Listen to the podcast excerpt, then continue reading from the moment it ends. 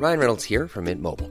With the price of just about everything going up during inflation, we thought we'd bring our prices down.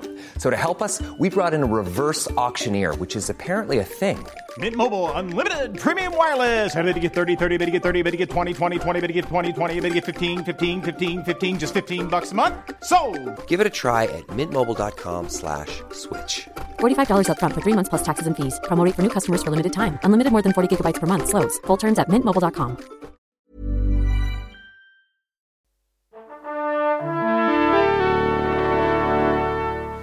Bonjour. C'est moi Orson Welles. J'aime pas trop les voleurs et les fils de pute. Salut, c'est Nos Ciné, votre rendez-vous avec le cinéma qui se décline pendant toute cette période des fêtes en version spéciale. Chacun leur tour, les éminents membres de notre équipe passent en solo pour défendre un film ou une série sortie cette année, injustement oubliée par Nos Ciné. On a pensé à tout cet argent que vous venez de recevoir ou que vous allez recevoir avec le Père Noël et qu'il va falloir dépenser judicieusement. Aujourd'hui, c'est ma camarade Pierre-Jacques Marc qui s'y colle. Salut Pia. Bonjour. Et c'est parti. Monde de merde. Pourquoi il a dit ça? C'est ce que je veux savoir. Pia, ta sélection à toi, c'est justement une série, c'est The Hundred. Alors je dois avouer que j'y suis totalement étranger, donc il va falloir tout m'expliquer. Raconte-moi, c'est quoi The Hundred? Bon, alors on va être honnête, ça démarre mal. C'est une série. non, mais comment ça C'est une série de la CW, donc euh, la chaîne de Vampire Diaries. C'est plutôt à De destination Arrow et tout ça. de Arrow, c'est plutôt à destination des ados.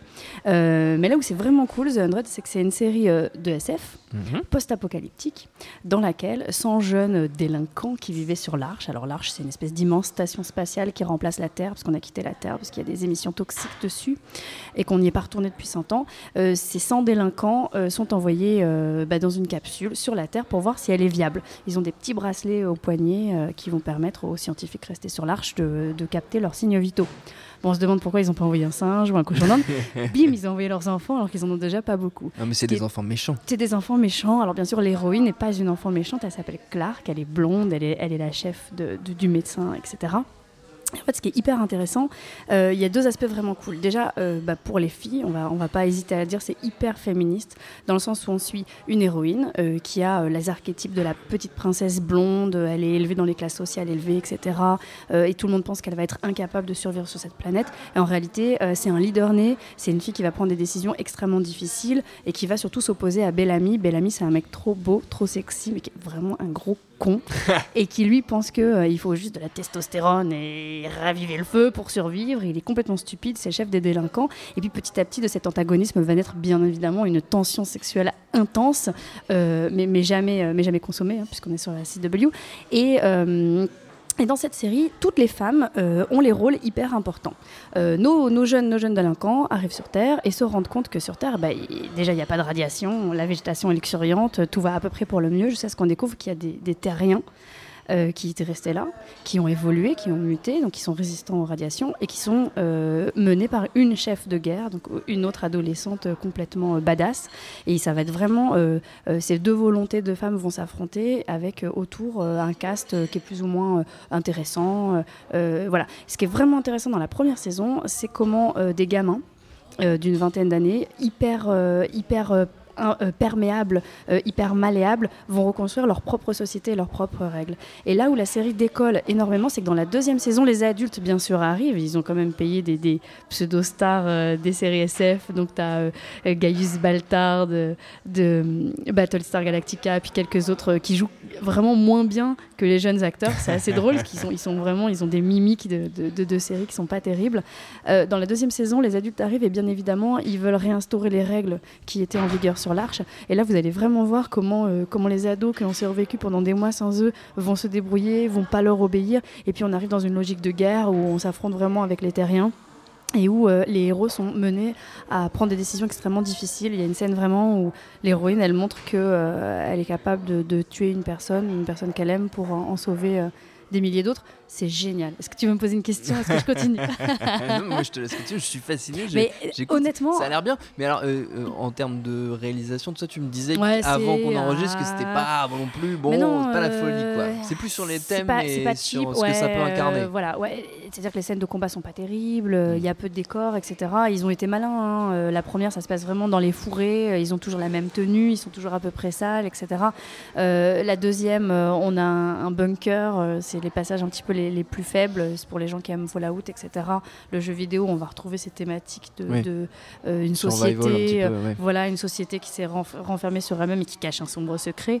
Euh, donc ça, c'est pas très surprenant. Non, la réelle, elle est pas éclatante. hein. Euh, à la base, euh, The 100, c'est une série de, de romans, euh, de romans d'ados. euh, alors, vous savez qu'aux États-Unis, tu as, des maisons d'édition qui ne produisent que de la Que ça, propriété oui, intellectuelle à destination ensuite des studios. Oui. Ça sort d'un truc comme ça. euh, et puis, euh, immédiatement ou presque, la série télé est partie sur ses propres, sur ses propres histoires, parce qu'il fallait attacher des personnages, Oui. pas les tuer, et puis qu'on donne envie de, de voir ce qui va se passer. Euh, donc, on, on s'éloigne vraiment euh, de tous les défauts qu'on va pouvoir trouver, par exemple, à un Vampire Diary, ou euh, une héroïne stupide que mes amis appellent le vagin précieux. Ça, pour aucune raison valable, tout le monde veut sortir avec elle. affreux. Voilà, ne sait pas euh, quel homme choisir entre deux mâles alpha euh, qui se la disputent comme un morceau de viande. Euh, là, ce qui est assez intéressant, c'est qu'il retourne le triangle amoureux. L'héroïne, elle est forcément attirée par un jeune homme qui s'appelle Finn, qui lui hésite entre une belle blonde, l'héroïne, et puis une brune un peu piquante, Raven, qui devient sa meilleure pote. Elles deviennent hyper copines. Et finalement, l'héroïne, c'est elle, à un moment, euh, déjà, elle se fait embrasser par une fille, et elle dit why not? Et les deux mecs, ils sont là en train de se dire, mais attends, mais des gens se bagarraient pour elle, et alors là, il y a un nouveau new challenger qui arrive. C'est vraiment intéressant parce que en termes de rôle modèle, euh, surtout dans la deuxième saison, elle a vraiment autre chose à faire que de se poser la question de savoir qui elle aime, avec qui elle va sortir, etc. Euh, elle va vraiment euh, mettre, euh, mettre tout en place pour sauver les siens et elle va créer vraiment un deuxième, un deuxième conseil, un deuxième gouvernement dans le gouvernement euh, des adultes. Cette série, elle est vraiment hyper intéressante pour ça. Et en plus, je pense vraiment que c'est hyper important que les filles aussi s'emparent des sujets Mm. SF, post-apo, etc. avec des œuvres qui sont, mais qui sont accessibles et qui sont plutôt bien faites.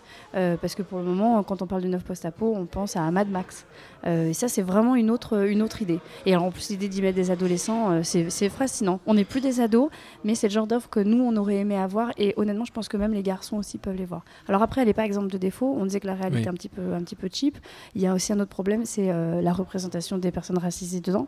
Euh, c'est un show américain, donc euh, tout le monde parle anglais. Le seul asiatique, il est fort en mécanique.